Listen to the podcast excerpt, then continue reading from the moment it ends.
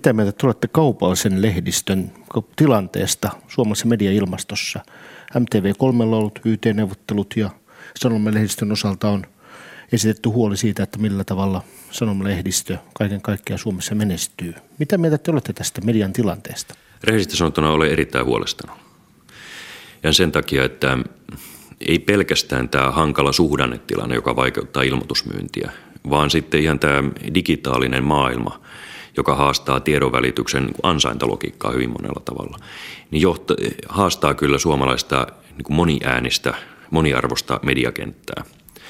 Eli tämmöiseen sanotaanko sivistysyhteiskuntaan kuuluu riittävän laaja-alainen mediakenttä, jotta erilaiset mielipiteet pääsee esille.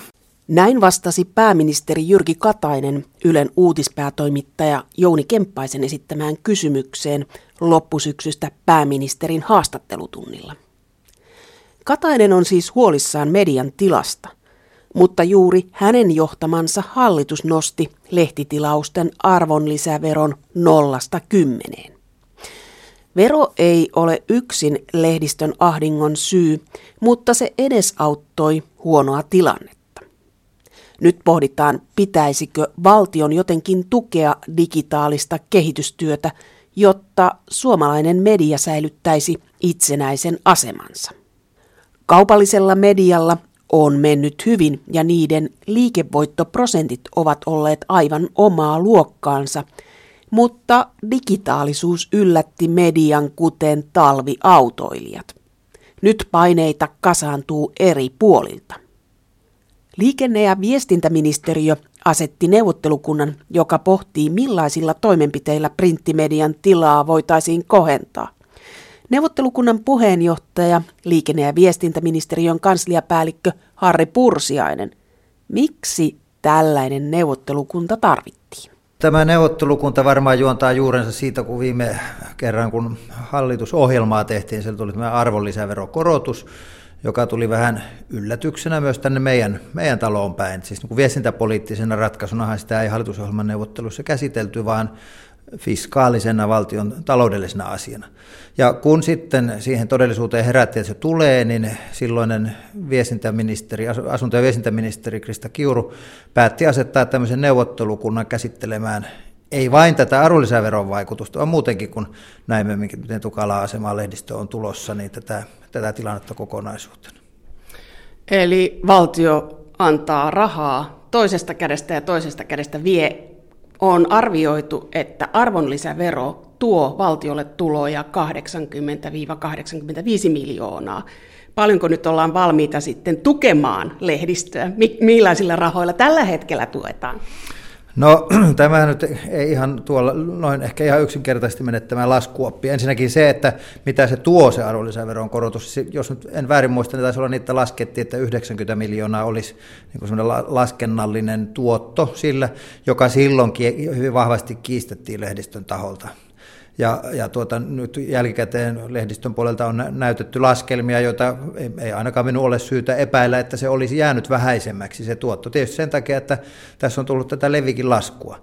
Ei ole enää sitä määrää niin kuin lehtien tuottoja, josta sitä arvonlisäveroa voi kerätä kuin ennen. No sitten toinen kysymys on, että mistä se sitten johtuu. Onko tämä tämmöistä kysynnän hintajoustoa, joka on johtunut siitä arvonlisäverokorotuksesta? Väitteeni on, että, että kyllä sillä vaikutusta on ollut, mutta kyllä se taitaa se syy olla jossakin muualla. No mitä tulee sitten tähän, että mitä annetaan ja mitä otetaan, niin kyllähän se, siis nämähän on pieniä nämä suomalaiset lehdistötuet, että ne on siellä, siellä tuota, näissä opetus- ja kulttuuriministeriön mielipidelehtituissa ja sitten puolue, puoluetuestahan osa, osa menee tämmöiseen käyttöön. Meillä on, meillä on hyvin pieni tämmöinen vähemmistökielten tukiraha olemassa, muutamia kymmeniä tuhansia taitaa olla se määrä, että nämä on tämmöisiä ihan niin kuin hilseitä näihin kymmeniin miljooniin verran, ja verraten myös muihin, muihin muun muassa Pohjoismaihin. Ruotsissa ja Tanskassa ja Norjassa valtio tukee lehdistöä ja Ruotsissa ja Norjassa se on 50 miljoonaa. Ollaanko Suomessa menossa siihen suuntaan, kun lehdistä voi huonosti, että sinne tulee kymmenien miljoonien tuki. No se, se, sehän tässä nyt on tietysti tämmöinen yksi keskustelu varainen asia. Suomessa ollaan tulossa siitä suunnasta, missä on, mikä on Norjassa, Ruotsissa ja Tanskassa. Tilanne on hyvin monessa muussa maassa, Saksassa, Ranskassa on näitä tukia. Meillähän oli tällainen tukijärjestely, se oli sanoma, sanomalehtien jakelutuki, joka oli, oli tuota, purettiin tuossa toistakymmentä vuotta sitten pois. Ja tuota, muissa, muissa Pohjoismaissa ei niin ole tehty. Siellä on todella tämmöiset mittavat tuet, joita meillä ei ole. Jakelutuki purettiin aikana, jolloin postista tuli liikelaitos, valtion omistama Itella. Lehtiasian neuvottelukunnan paperissa siinä kehotetaan Itellaa ja kustantajia yhteistyöhön. Mitä tämä Itellan ja kustantajien yhteistyö voisi olla? No juuri sitä, että kun lehtien jakelu ei ole postilain mukaisesti säänneltyä toimintaa lainkaan. Kuka tahansa ja, saa jake, jaella omia tai muiden lehtiä niin kuin haluaa. Sitä voi tehdä lehdet itsekin. Itellahan sitä tekee, nimenomaan haja-asutusalueella, Itella on tämmöinen jakelija, niin toivoisi, että siinä löytyisi semmoinen synergia, joka auttaisi sekä lehtiä että Itella. Lehdillä ongelma on, että pitää saada edullisesti posti perille, taikka lehti perille. Postilla, Itellalla on taas sitten se ongelma, että kun sieltä on nyt jo meidän kirjeet ja postikortit loppuneet ja kohta laskutkin siirtyvät kaikki verkkoon, niin ei ole paljon mitään jaettavaa, mutta jakaa pitää. Jos nämä jollakin tavalla yhdessä hoidetaan nämä hommat, niin siitä voisivat hyötyä molemmat. Se on ihan niin kuin arjen logiikka. Se kuulostaa kyllä aika vaikealta kuviolta, että mistä se kustantajakaan saa siihen kannattavuutta, että viemällä verkkokaupan paketteja paikkoihin, joihin itsellä ei niitä vie. En, en oikeastaan sitä tarkoittanut, vaan, vaan eikä, ja sitä paitsi se tarvitsee, tarvitsee tota, mahdollisesti siihen postitoimiluvan, jos ne on pikkupaketteja, se on toinen juttu. Mutta, mutta tarkoitan sitä, että kun Itellan velvollisuus on käydä jokaisessa, lähes jokaisessa huushollissa päivittäin, vaikka kulkea vähintäänkin ohi, vaikka olisi mitään vietävääkään nyt saattaa olla, että kun kirjeet ja laskut ja postikortit loppuu, niin se on entistä enemmän tämmöistä hukkakäyntiä. Niin onko silloin mielekästä, että lehtikustantaja, joka on tyytymätön Itellan hintoihin, niin lähettää sinne oman kustinsa polkemaan sinne perässä ja jakamaan sen lehden? Voisiko ajatella, että ne jollakin tavalla sopivat keskenään niin, että siellä käy vain yksi hoitaa molemmat asiat? Mutta tämä se onkin sitten iso vääntö, sen kyllä ymmärrän. Mutta terveen järjen mukaan siellä olisi löydettävissä tilanne, josta kaikki hyötyvät. Käytännössä tämä ilmeisesti tarkoittaa sitä, että reviirijakoa maakuntiin. Reviirijakoa varmaan, se, se, se puoli siinä on monenlaisia ammattiyhdistyspoliittisia kysymyksiä, kysymyksiä siitä, että kun le, mihin aikaan päivästä lehden pitää olla perillä, jos aikataulu ei ole sama kuin kirjepostin ideaalinen jakoaika. Monenlaista teknistä, AY-poliittista, kaikenlaista murretta. Esimerkiksi Alma-median toimitusjohtaja Kaitelanne sanoi tässä, että Itella keskittyy paketteihin ja Venäjään. Lehtijakelu on asia, joka ei ole postitoimintalailla säänneltyä aluetta, muun muassa lehdistön itsensä vaatimuksesta. Ja on siinä perustuslakivaliokuntakin katsonut, että ei voi ajatella sitä tämmöisenä peruspalveluna, joka esimerkiksi voitaisiin monopolisoida tai tehdä toimiluvan varaista, niin kuin postijakelusta yleensä tehty. Eli kyllä se on lehdistön oma toivomus, että hinnat ei ole säänneltyjä Itellan jakelussa.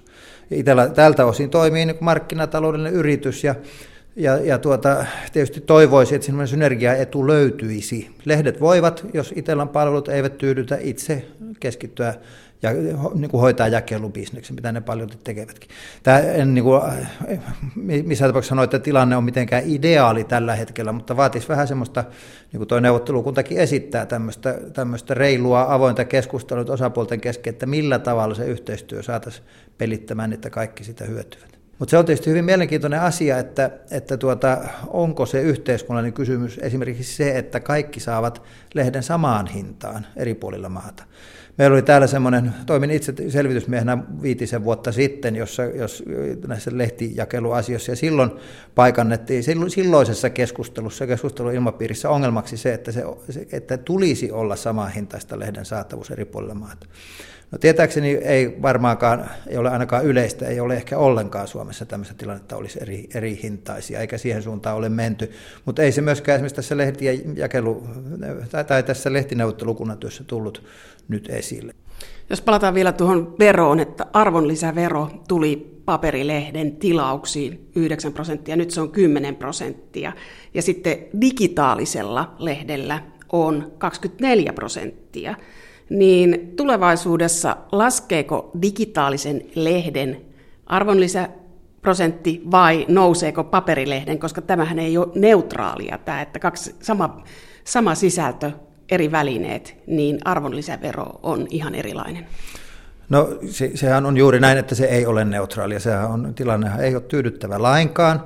Ja siihen tämä neuvottelukunta kiinnitti huomiota ja oikeastaan avasi sen vähän vähän tuota epämääräisen julkisen keskustelun tästä asiasta, koska tämä on aika mutkikas tämä asia. Ensinnäkin se, että mikä se on se semmoinen lehti. Kun meillä on sähköiset sisällöt kaiken kaikkiaan, pystytäänkö sieltä erottamaan semmoinen palanen, joka on lehti, joka sitten myös paperimuodossa jaetaan. Mitä siitä seuraa? No sitten seuraava murhe meillä on Euroopan unionin lainsäädäntö, joka, joka on aika rigoristinen tässä asiassa. Se ei voi olla kun, ver, kun jokin sisältö verkossa jaetaan, niin silloin se on sen, sen tuota, direktiivin mukaisesti tietty tuote, sieltä ei voi silpoa erikseen tämmöistä asiaa. No toisaalta juuri nyt tänään sain kuulla siitä, että Ranska olisi kuitenkin uhmaten näitä eurodirektiivejä niin päättänyt, tai ainakin, ainakin poliittisesti ilmoitettu, en tiedä onko päätös jo tehty, mutta ilmoitettu, että he päättävät tästä digilehden tuota, arvonlisäveron laskemisesta alempaa verokantaa. Oletan, että siitä seuraa Euroopan komission kanssa keskustelu ja se sitten puidaan tuomioistumista, millä tavalla tässä käy. Sivistynyt tapa olisi tietysti saada se eurooppalainen normi muuttumaan sellaiseksi, että, että olisi mahdollista myös lehden, joka on sähköisessä muodossa, olla alemmassa verokannassa silloin, kun jossakin valtiossa se alempi verokanta on perinteisesti paperilehdelle ollut. Se toisi aikaan tämän tasapainon Ymmärrän tietysti voi olla semmoisiakin tendenssejä yhteiskunnasta, nostetaan kaikkia arvonlisäveroja. On semmoinen keskustelu olemassa, että ei saisi olla missään palveluissa ja tuotteissa näitä alempia verokantoja. Mutta tämä on poliittinen kysymys ja tämä neuvottelukunta lähtee siitä, että jos, jos nyt tuota lehtien sisältö on tärkeä, niin kyllä silloin joka tapauksessa tämän verokannan pitäisi olla semmoinen, että se tukee siirtymistä vähitellen sen digitaaliseen maailmaan. Koska Eli se, tar- tarkoittaako niin, tämä vastaus sitä, että sen pitäisi laskea? Se piti kyllä, se, sitä neuvottelukunta esittää, se on kyllä myös henkilökohtainen kanta, että näin pitäisi olla, mutta ymmärrän sen, että tämä on tietysti monisyinen asia. Valtion julkinen talous on tiukka ja monenlaista päätöstä tässä tarvitaan sen lisäksi, että Euroopan unioni sallisi sen alemman verokannan. Mutta ranskalaisethan menee tässä ihan omia teitään, että ranskalaisilla veroprosentti on 4 prosenttia arvonlisävero medialla ja he noudattaa ihan omia lakeja EU-ssa. No tämäpä juuri, että sieltä minä veikkaan, että sieltä tulee haiseva vastalause komissiolta jo ihan kunnia syistä, että vaikka he suunnittelisivatkin itse tämmöistä remonttia euronormeihin, niin eihän sitä pullikoida saa vastaan, kun toisenlainen selkeä normi on voimassa. Meillähän on semmoinen käsitys, niin kuin neuvottelukuntakin esitti, juuri samalla tavoin, että, että tuota, pyrimme vaikuttamaan siihen, että se tulkinta Euroopassa muuttuu suopeaksi tälle digi, digiverotuksen laskemiselle paperiversion tasolla. Verotuksella oli ainakin aika väärä ajankohta, jos ajattelee suomalaisen lehdistön tilaa, kilpailu monesta suunnasta ja siirtyminen digitaalisuuteen. Sitä en kyllä allekirjoita, että lehdistön ahdinko olisi tästä veroratkaisusta johtuva. Meillä on, tämä on pitkä tendenssi, parinkymmenen vuoden tendenssi, joka on, on niin kuin vähentänyt paperilehtien levikkiä. Ja se, se, että se on siinä mielessä huono ajankohta, että tämä, niin kuin kaiken kukkuraksi tuli tämä arvonlisäveron korotus. Sen, sen kyllä myönnän. Tällä tavalla on, että ei varmasti ollut sen kannalta hyvä asia. Toisaalta on niin, että tämä, tämä on semmoinen vääjäämätön muutosprosessi. Alan toisensa jälkeen digitaalitalous kaappaa ja aiheuttaa komplikaatioita ja ongelmia. Digitaalimaailma jyrää paperilehden, koska niin väitän tapahtuvan. En, en väitä, että kaikki paperilehdet häviää, mutta se niiden voima siirtyy pitkälti verkkoon. Mikä on se sisältö, mikä sinne verkkoon siirtyy? Se on tässä oikeastaan tämä meidän huolemme. Ei tässä ole ole tuota Alman median taikka tuota Sanomien rahat se, mikä meitä kiinnostaa, vaan se, että se sisältö, se lisäarvo, minkä yhteiskunnalle ja kulttuurille tuovat ne ihmiset, jotka siellä niitä sisältöjä ovat tuottaneet. Pystyykö se siirtymään sinne verkkoon niin, että joku edelleen maksaa sitä sisällön tuottamisesta ne korvaukset, joita ne toimittajaparat siellä toki tarvitsevat. Mutta onhan se karmea muutos, että viidessä vuodessa lehtien toimituksellisista työpaikoista, joista on, joita on siis viitisen tuhatta, niin niistä on kohta viidennes hävinnyt. Että on, onhan se näin lyhyessä ajassa erittäin merkittävä rakennemuutos toimialalla. Se on suuri rakennemuutos, mutta toisaalta hyvinä aikoina ei sitten jäänyt ilmeisesti mitään sukan varteen. Lehdistöasian neuvottelukunta esittää, että pitäisi rakentaa uusia liiketoimintamalleja. Mitä Harri Pursianen ne liiketoimintamallit voisivat olla? No tästä on nähty nyt maailmalla merkkejä, että tuolla Yhdysvalloissahan tässä viime vuonna raportoitiin siitä, että eräät kunnia-arvoiset vanhat sanomalehdet pääsivät kertomaan, että he saavat jo enemmän tuloja verkossa ja sitä toiminnastansa kuin paperiversiona. Tämmöisiä uutisia kaivataan ja tarkoittaa erilaisia maksumuureja. Kyse, kysehän on ihan ytimeltään siitä, että ollaanko halukkaita maksamaan enää mistään sisällöstä sen jälkeen, kun se on siirtynyt paperista sinne verkkoon. Vastaus on amerikkalaisten esimerkkien valossa, että kyllä sitä löytyy ja tietääkseni Suomessa on myös positiivisia kokemuksia. Eräät isot kustantajat on lähteneet aika minusta toivottavasti eivät kuitenkaan liian myöhään, mutta ovat lähteneet liikkeelle pontevasti tässä, tässä asiassa. Ja, ja jos sieltä hyviä uutisia kuuluu, niin toivon, että laajalla rintamalla muut menevät perässä. Selvityksessä oli myös sellainen ehdotus, että määräaikainen tuki digitaaliselle kehittämiselle. Mitä se tarkoittaisi, Harri Pursian? No, se tarkoittaisi sitä, että juuri tätä siirtymää sinne, sinne tästä paperimaailmasta ne digitaaliseen maailmaan, sitä tuettaisiin tavalla tai toisella. Vähän niin kuin kompensaationa tästä, tästä näistä kurjista asioista, su, mahdollisesti jonkinlaisena lehtitukimallina, jota Pohjoismaissa on olemassa, mutta vain määräajaksi. Elinkeinoelämä vastaa itse siitä, että sen palvelut säilyvät elinvoimaisina. Siis tässä ei tosiaankaan kustantajien hyvinvointi, ei ole tässä tähtäimessä, vaan suomalaisten hyvinvointi. Että neuvottelukunta arveli, että näitä ei välttämättä voida pelastaa tätä maailmaa lainkaan. Että jos nyt vielä jatkuu tämä syöksykierre esimerkiksi, esimerkiksi toimituksellisen työn vähenemisen, että se loppuu Suomesta. Se ei koskaan tänne enää tilalle synny. Eli nyt tässä siirtymävaiheessa pitäisi pyrkiä tukemaan, miten nyt sanoit, onko muotia puhua hallitusta rakennemuutosta. Taisi olla kyllä aika jo muutama hallitus sitten, kun sitä puhuttiin, vähän se, siinä hengessä.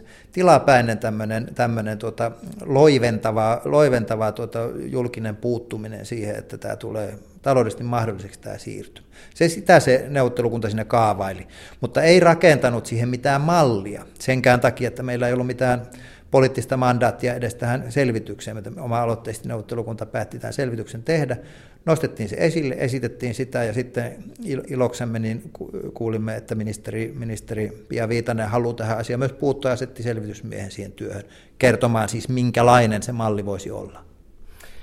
Mainokset menee omia teitään ja mainokset on siirtynyt nettiin, mutta ennen nettiaikaa paikallislehdillä, sanomalehdillä oli ihan mielettömän suuri merkitys siinä, miten kuntalaiset saivat tietoa, koska mitään muuta kanavaa ei ollut kuin kunnan ilmoitustaulu ja se paikallislehti. Sieltä luettiin, koska alkaa työväenopisto ja milloin mitäkin kouluja avataan.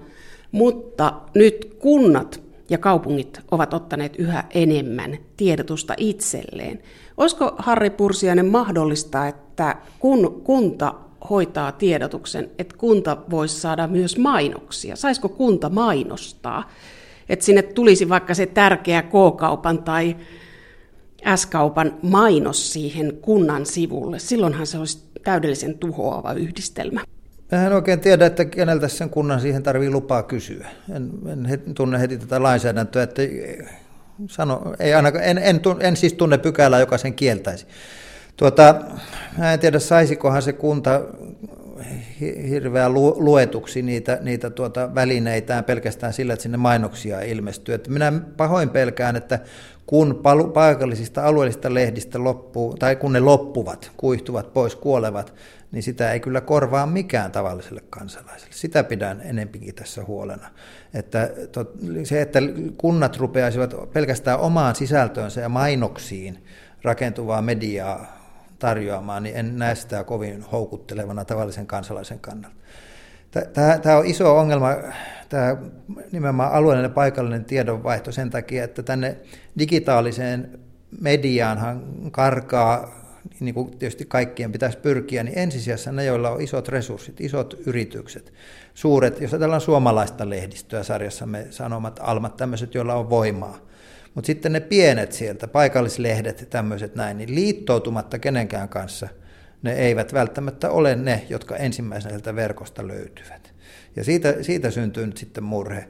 Yksi semmoinen lisäjuone, jota tuo neuvottelukunta ei sinänsä käsitellyt, mutta joka on tämmöinen oma ajattelu tähän päälle, että kyllähän tämä maailmanpaine johtaa myös siihen, että tämä, niin kuin, tämä aika kirjava lehtikenttä meillä entistä enemmän menee muutamiin käsiin. Ehkä meillä on joku päivä pari, kaksi tai kolme lehtien kustantaja ylipäänsä tässä maassa ja sitten verkkosisällöt heidän varassansa. Että onko se aikamoinen kaventuminen, jota osaltansa tämmöinen määräaikainen tuki voisi muuten myös edistää sen tai estää tapahtumasta.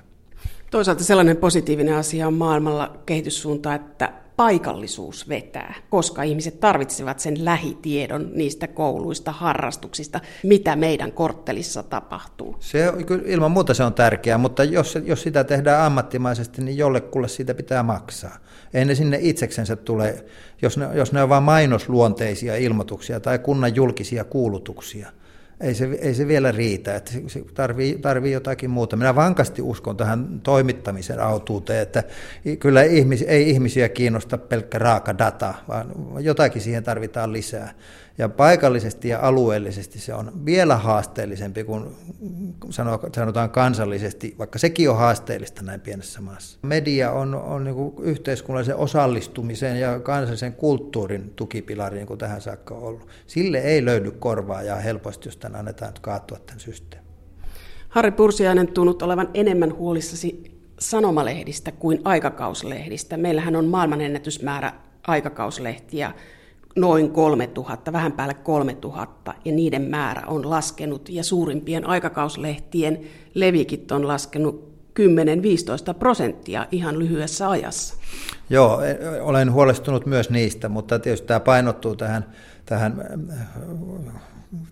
tämä puhe tähän sanomalehtipuolelle, mutta oikeastaan kaikki mitä mä sanoin, niin kyllä se tuonne, tuonne aikakauslehtien puolelle sopii. Se on tietysti vähän, siinä on monenlaisia asioita, jotka, jotka niin kuin ei ole vertailukelpoisia. Esimerkiksi se ajan, ajankohtaisuusaspekti vaikuttaa myös tähän jakelukysymykseen, että nuo aikakauslehdet voi tulla rauhassa postissa, ei niitä pidä jakaa omia aikoja ennen ihmisten töitten lähtöä. Myös se, myös se sisältö on tuota, toisenlaista, ehkä useinkin se on her- helpommin niin verkossa korvattavissa.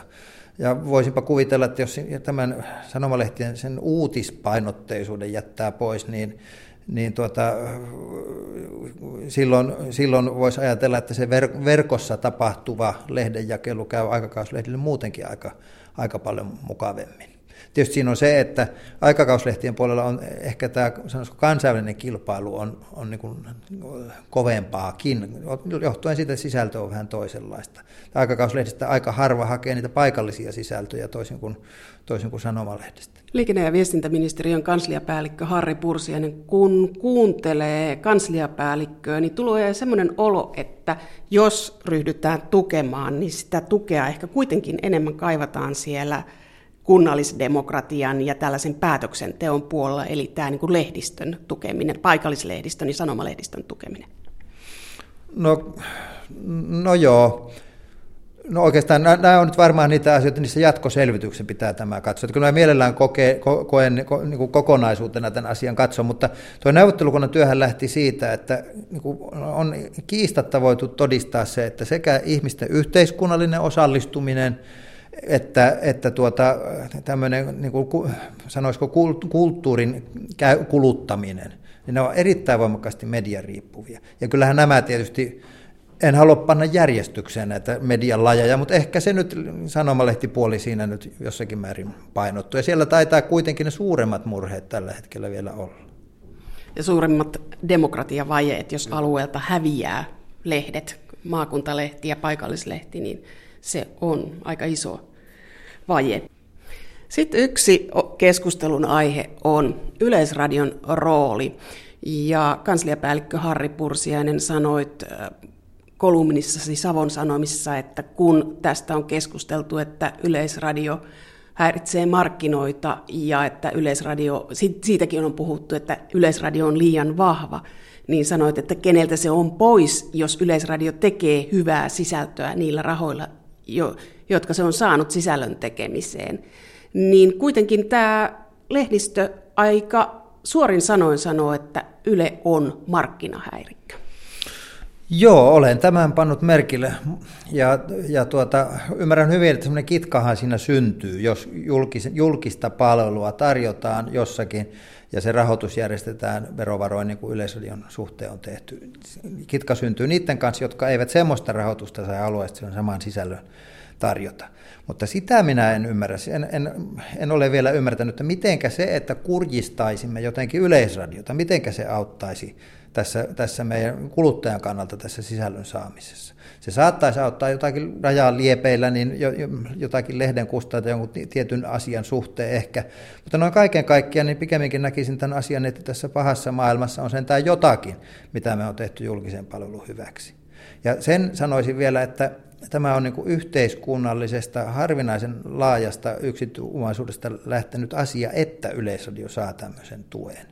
Että se, taikka siis Yleisradio rahoitetaan näin tuottaakseen sitä julkista palvelua. Minä pidän tätä hyvänä ilmiönä. Jos tässä tämän lisäksi, mitä me nyt lehdistön kanssa teemme, niin kamppailisimme vielä siitä, että mikä on Yleisradion toimintaedellytys, niin kyllä meillä sitten olisi vielä huonomia asioita mutta se korostuu, Yleisradion vahva rooli korostuu tällä hetkellä, kun muilla menee heikosti. Joissakin keskusteluissa tuodaan se huoli, että entä sitten kun meillä on valtioomisteinen media, josta tulee vahvin tai se alkaa olla siellä vahvimmasta päästä, niin että onko se terve tilanne? Joo, e, parasta olisi, että, että noin ei kävisi. Ja sen takia myös nämä lehtiasian neuvottelukunnan ehdotukset, niin ne on rakentamassa se, semmoista todellisuutta, jossa kaupallisesti voisi pystyä entistä paremmin näihin, näihin haasteisiin vastaamaan. On meillä tämä, se ei ole tämän keskustelun aihe, on meillä, meillä vielä tämä kaupallinen sähköinenkin media perinteiset televi- kaupalliset televisiot. Kyllä toivon niillekin menestys. Totta kai mahdollisimman moniarvoista toimintaa, mutta näen sen julkisen palvelun, jota Yleisradio tarjoaa tämmöisenä turvaverkkona, että sen yhteiskunta on järjestänyt, että tätä me nyt saamme yhteiskunnallisella panoksella aikaan. Toivottavasti lisäksi on muita kukkia kukkimassa. Ja aina kun tämmöinen murros tapahtuu, niin siinä on uusi jako. Ei se välttämättä ole niin, että se, joka oli vahva paperilehdessä on vahva sitten verkossa. Tai mikä kuka on vahva televisioyrittäjä, niin se on sitten vahva verkossa. Siinähän niitä bisnesmiehiä punnitaan ja se, se tuota, heille työrauha siihen suotakoon. Kansliapäällikkö Harri Pursiainen, kuinka paljon vähemmän meillä on lehtiä viiden vuoden päästä? Jaaha, lehtiä, jos toivon, että ei kovinkaan paljon vähemmän sinänsä ole ainakaan sitä sisältöä. En kyllä usko, että niinkään. Uskon, että se vähenee, mutta niin kuin paperilehtien lukuun, paperille painettavien lehtien lukumäärä, kyllä se varmasti vähentyy. Mutta miten dramaattista tapahtuu, sitä mä en tiedä. Viisi vuotta on aika lyhyt, lyhyt aika noin arvioida, että, mutta jos kymmenen vuotta sanotaan, niin mä sanon, että kyllä monta lehteä on kaatunut lehdistöasian neuvottelukunnan linjauksia ryhtyy ratkomaan selvitysmies Tuomas Harf, jonka työn on tarkoitus valmistua kevään aikana. Toimenpiteitä lehdistössä odotetaan ja kiivaasti. Kauppalehti Optiossa Alma-median toimitusjohtaja Kai Telanne sanoi, että maassa istuu historiallisen nuivasti mediaan suhtautuva hallitus ja eduskunta. Mitä tämä tarkkaan ottaen tarkoittaa toimitusjohtaja Kai Telanne? Viittaan tällä, tällä tuota, äh, valtakunnan tason päättäjien, lähinnä eduskunnan ja ministeriöiden äh, toimenpiteisiin äh, kaupallista mediaa kohtaan ja, ja, ja nimenomaan verotusratkaisuja, joita, joita tässä on saatu, saatu nyt nauttia sitten parin vuoden ajan. Tämä arvonlisävero tilattaville lehdille oli, oli erittäin huonosti ajoitettu ja huonosti harkittu ratkaisu. Toinen asia on tietysti, tietysti sitten tämä kilpailutilanteeseen vaikuttava julkisesti rahoitetun yleradioyhtiön yhtiön rahoitus, joka, joka on myöskin niin, ä, ajoituksellisesti hyvin, hyvin hankala. Sinänsä olen samaa mieltä, mieltä päättäjien kanssa siitä, että me, me tarvitsemme laadukkaan yleisradioyhtiön, mutta sitten toinen kysymys on se, että onko mittakaava oikea ja on, onko se rahoituksen taso tässä kilpailuympäristössä ja, ja tässä toimintaympäristössä oikea. Alma Media on Suomen toisiksi suurin mediatalo ja suomalainen mediatalo. Ja Alma Media on laajentumassa ulkomaille Itä-Eurooppaan. Sieltä on ostettu tällaisia työpaikkahakupalveluja, vai miksi, miksi niitä sanoittaisin? Tarkoittaako tämä sitä, että Suomessa ei ole enää kasvumahdollisuuksia, että pitää lähteä rajojen ulkopuolelle? No ei se sitä tarkoita, mutta, mutta meidän on tietysti hyvin tärkeää varmistaa se, että, että kasvua löytyy ja että meidän tuotepalveluportfolio on, on, on myöskin riskin hallinnan kannalta järkevästi optimoitu. Ja, ja, ja nyt me olemme, olemme löytäneet sellaisia liiketoiminta-alueita, jossa, jossa osaamista on ja, ja, ja todistetusti myöskin menestystä. Näillä alueilla olemme halunneet lähteä kasvamaan myöskin kansainvälisesti ja nämä alueet, joihin olemme menneet, ovat sellaisia, joissa ostovoima on kuitenkin kehittynyt kohtuullisesti. Ne ovat digitaalisen liiketoiminnan kehityksen suhteen hyvässä kasvuvauhdissa ja, ja, ja, ja, ja yritykset, joita olemme hankineet, ovat siellä alansa markkinajohtajia, joka, joka on tietysti meidän kannalta erittäin hyvä tilanne uskomme ja toivomme, että, että Suomessa, Suomessa myöskin kasvua, kasvua löytyy, mutta, mutta se vaatii meitä kaikilta aika paljon hyvää yhteistä ponnistusta, että näin myöskin tapahtuu. Tehdäänkö suomalaisia sisältöjä tulevaisuudessa sillä, että lainutaan ulkomaille ja rakennetaan sinne palveluja ja kerätään sieltä rahaa? Se on hyvin tärkeä, tärkeä osa tätä kokonaisuutta kassavirran pitää pyöriä oikeaan suuntaan, jotta syntyy kykyä investoida. Ja kyllä tällä hetkellä esimerkiksi Alma Median tapauksessa niin parhaiten tulostaan kehittäviä liiketoimintaa ovat meidän ulkomaiset yksiköt, mikä johtuu kyllä hyvin voimakkaasti siitä, siitä Suomen niin kuin heikosta talous, taloustilanteesta. Alalta on hävinnyt lukemattomia työpaikkoja, toimittajatyöpaikkoja viidessä vuodessa tuhat, ja sanoitte Kauppalehden haastattelussa, että nyt on hävinnyt 3000 työpaikkaa, ja ennustatte, että kymmenessä vuodessa voi hävitä 13 000 työpaikkaa, jos laskee media-alan työpaikat, että media-alalla on, jos painot laskee mukaan, niin noin 25 000 ihmistä. Puolet työpaikoista häviää kymmenessä vuodessa. Tehän olette rakentanut talon turhaa. Joo, joo, se on, se on tota, ää, aika hirvittävä skenaario, mutta kyllä ennusmerkit on semmoisia, että jos, jos kaikki, kaikki nämä niin huonot aloitteet tässä, tässä toteutuu, niin, niin tilanne tulee olemaan todella vaikea perinteisen median, median suhteen ja aika paljon täytyy asioiden muuttaa. Mä viittaan tässä myöskin ää, kustannus tekijöissä meille merkittävissä kustannuserissä tapahtuviin muutoksiin, joista muun muassa jakelu, fyysinen jakelu on yksi, yksi keskeinen ja, ja, ja siellä on nyt sitten, sitten valtion ö, jakeluyhtiö itellä omaa toimintaa kehittäessään niin, niin päätymässä sellaisiin ratkaisuihin tai ainakin esittämässä sellaisia kustannusnousuja, jotka on täysin kestämättömiä median, median kannalta. Ja ottaa huomioon sen, että, että Suomessa on, on varsin äh, hyvä, kattava esimerkiksi paikallisten sanomalehtien verkko, noin parisataa tilattavaa paikallista sanomalehteä, jotka, jotka nyt tällaisessa suhdannevaiheessa ja kehitysvaiheessa ovat hyvin heikossa taloudellisessa tilanteessa, niin tämän, tämän koko luokan jakeluhintojen nousu, jota, jota, jota tuota Itella nyt esittää, niin on täysin kestämätön.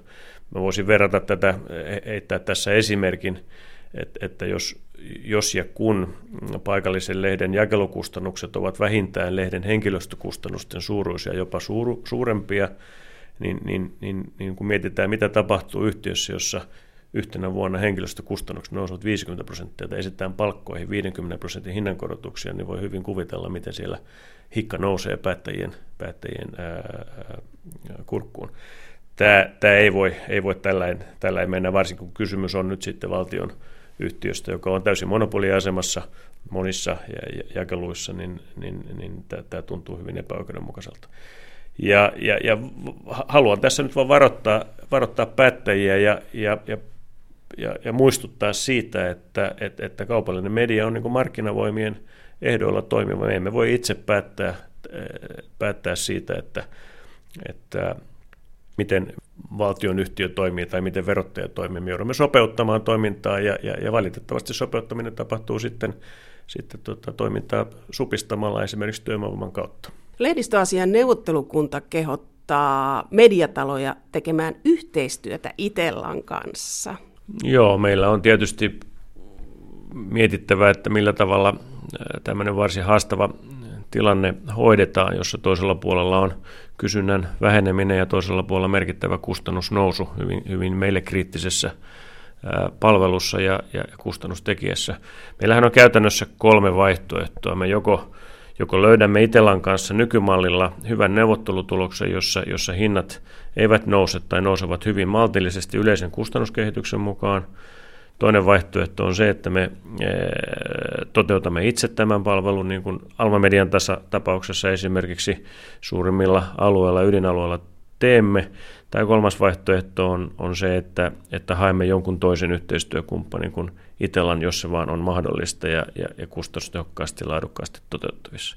Näitä kaikkia vaihtoehtoja me, me, me, varmasti tarkkailemme tässä. Meillä ei ole sinänsä mitään sitä vastaan, että Itellan kanssa – jatkettaisiin yhteistyötä ja, ja, ja jopa tiivistettäisiin sitä, mutta se pitää tapahtua järkevillä ehdoilla. Miten tulevaisuudessa, kun lehtiä jaetaan pohjoisimpaan Suomeen tai itäisimpään Suomeen, niin maksaako tilaaja enemmän mahdollisesti siitä, että asuu kauempana painopaikasta? Aika aika hyvä, hyvä kysymys. Siis oikeudenmukaistahan varmasti olisi se, että, että, että tilaaja maksaisi jotenkin kustannus vastaavasti siitä jakelusta. Onko se toteuttavissa sitten oikeasti markkinataloudessa, niin, niin, niin sitä en, en osaa sanoa ja, ja, ja varmasti nähtäväksi jää. Tosiasia on se, että, että Suomi on harvaan asuttuna maana aika, aika hankala yhtälö toteutettavaksi ja me joudumme hyvin huolellisesti miettimään jakelumäärien kuitenkin laskiessa, että missä, missä mittakaavassa ja millä tavalla jakelu on järkevästi toteutettavissa.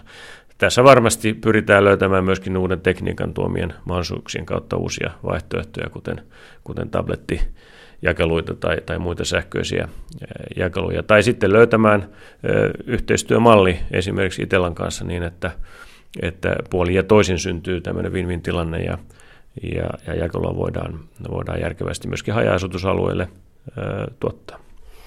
Tarkoittaisiko tämä sellaista, että tulevaisuudessa, jos tilaat lehden Sodankylään, niin se on sitten lukulaite, jonka kustantaja toimittaa tilaajalle? Joo, se on täysin mahdollinen malli. Se voi olla lukulaite tai voisi olla aamiaspöytään heijastettava sisältö ihan, ihan miten vaan. Meillähän ei sinänsä ole mitenkään itseisarvosta se, että, että sisältöä painetaan, painetaan paperille siis nyky, nykymuodossaan. Se on vain kuluttajan kannalta miellyttävä ja, ja, ja, ja, ja toimiva käyttöliittymä, mutta se voi olla, jakelutapa voi olla kyllä, kyllä joku muukin aivan, aivan hyvin. Ja näitä tietysti nyt sitten kehitetään ja, ja, ja, ja kokeillaan koko ajan. Mutta tähän voi olla perheelle tapa hankkia jokaiselle lukulaite. Jokainen tilaa oman lehtensä ja saa lukulaitteen siinä. Joo, tämä on, tämä on varsin mahdollista. Joo. Voi olla jopa toivottavakin tulevaisuuden kuva. Se voi lisätä levikkiä. Joo, pitää paikassa. Jos, jos median käyttö lisääntyy, niin, niin se voi olla meille hyvinkin kiinnostava skenaario. Tosin äh, HBL ei onnistunut tässä kauhean hyvin. Hehän kokeilivat sitä muutama vuosi sitten, ja siitä ei tullut mitään suur, suunnatonta menestystä. Joo, ei tämä ei mikään helppo tehtävä ole. Tässä on tietysti monta kysymystä taklattavana. Yksi on nykyteknologian kyky vastata niihin asiakastarpeisiin. Tämä ei välttämättä, nimittäin tämä nykytabletti vielä ole ihan se, mitä, mitä sitten täysin verrat, paperiin verrattain, verrattavissa olevana voisi, voisi niin kuin ajatella vaihtoehtona mutta tuota, teknologia kehittyy erittäin äh, kovaa vauhtia. Toinen haaste tietysti meillä on se, että kun tuodaan näitä digitaalisia välineitä, jos me otamme itse vastuullemme niiden välineiden välineiden niin toimivuuden esimerkiksi ja, ja siihen liittyvän asiakaspalvelun se on varsin suuri haaste. Että tässähän, tässähän on lähimaastossa niin, niin, niin toimialoja ja liiketoimia, jotka ovat, ovat tätä, tätä haastetta ottaneet vastaan ja takanneet ja, ja, ja ongelmia siinä, siinä kokeneet, kuten teleoperaattorit omaa palveluansa laajentaessaan. Lehdistöllä menee huonosti, ainakin jos katsoo irtisanottujen määrää ja sitä epätoivoa, minkä mediatalojen johtajat jakavat monissa medioissa, niin tämä digitaalisuus, Google, Facebook, jakelu, kaikki, kaikki on tällä hetkellä suuressa murroksessa ja valtiota on myös huudettu apuun ja sitä on pohdittu, mikä on valtion rooli. Kai teillä on Alma-median toimitusjohtaja. Minkälaisia toimenpiteitä muuta kuin arvonlisäveron muutosta, niin esimerkiksi Alma-mediassa valtiovallalta toivotaan? No, mä en ole kovin innostunut, innostunut ylipäätään tällaisista veroluontoisista tuista silloin, kun markkinataloudessa toimitaan. Mä en, en ole niitä, niitä niin, äh, esittänyt enkä, enkä ole nytkään hakemassa, mutta sen sijaan tietysti meillä on monia, monia viestinnän moniarvoisuuden kannalta ja, ja sen, sen tulevaisuuden ä, toimintaedellytysten ja kehittämisen kannalta hyviä, hyvin keskeisiä kysymyksiä, jotka, jotka liittyy lainsäädäntöön, liittyy tekijänoikeuksiin ja, ja, ja niin edespäin. Että näihin kysymyksiin pitää, pitää minun mielestäni niin kuin huolellisesti nyt paneutua. Me ajamme tietysti viestinnän moniarvoisuutta ja, ja, ja sen takia esimerkiksi tähän kilpailun neutraliteettiin julkisen tai verovaroin rahoitetun viestintäyhtiön kanssa niin pitää suhtautua hyvin, hyvin vakavasti, koska näillä on se on, se on viestintäpolitiikkaa ja, ja, ja siellä tehdyillä päätöksillä on erittäin pitkäaikaiset seuraukset tähän suomalaiseen viestintäkenttään. Me, me, me olemme nauttineet hyvin moniarvoisesta, monipuolisesta viestinnästä, hyvästä journalismista ja, ja, ja jos halutaan, niin tämä voidaan tuhota. Jos halutaan, että tämä menestyy, niin pitää hyvin avoimin silmin katsoa, että miten ne menestymisen edellytykset oikeasti on, millä voidaan pienellä kielialueella kilpailla sitten globaaleja monikansallisia englanninkielisiä jättejä vastaan. On aivan selvää, että, että teknologian kehittämisen suhteen esimerkiksi niin täältä, täältä käsin niin, niin meillä on, on, on vaikeata. Ja, ja, ja edellyttää hyvää, hyvää yhteistyökykyä. Alma Media on ilmeisesti siinä poikkeus, että tällä hetkellä 30 prosenttia tulee sieltä digitaaliselta puolelta.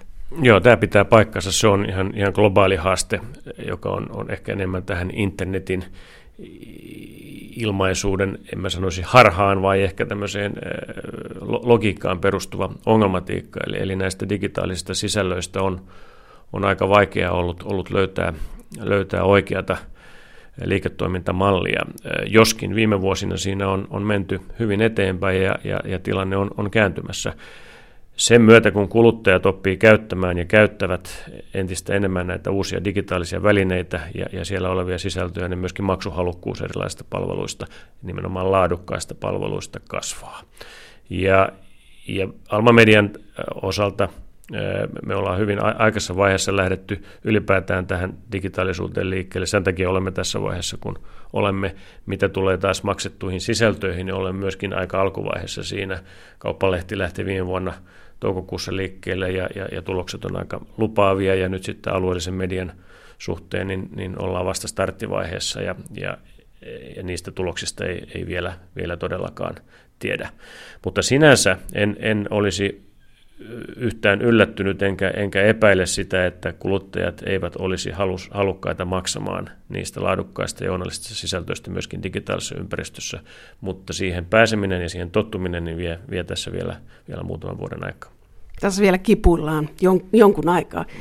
Alma Media on suomalainen yhtiö ja kun mediatalot laajenevat, niin siinä tulee ulkomaalaisia pelimerkkejä onko Alma Media vielä viiden vuoden päästä suomalainen yhtiö?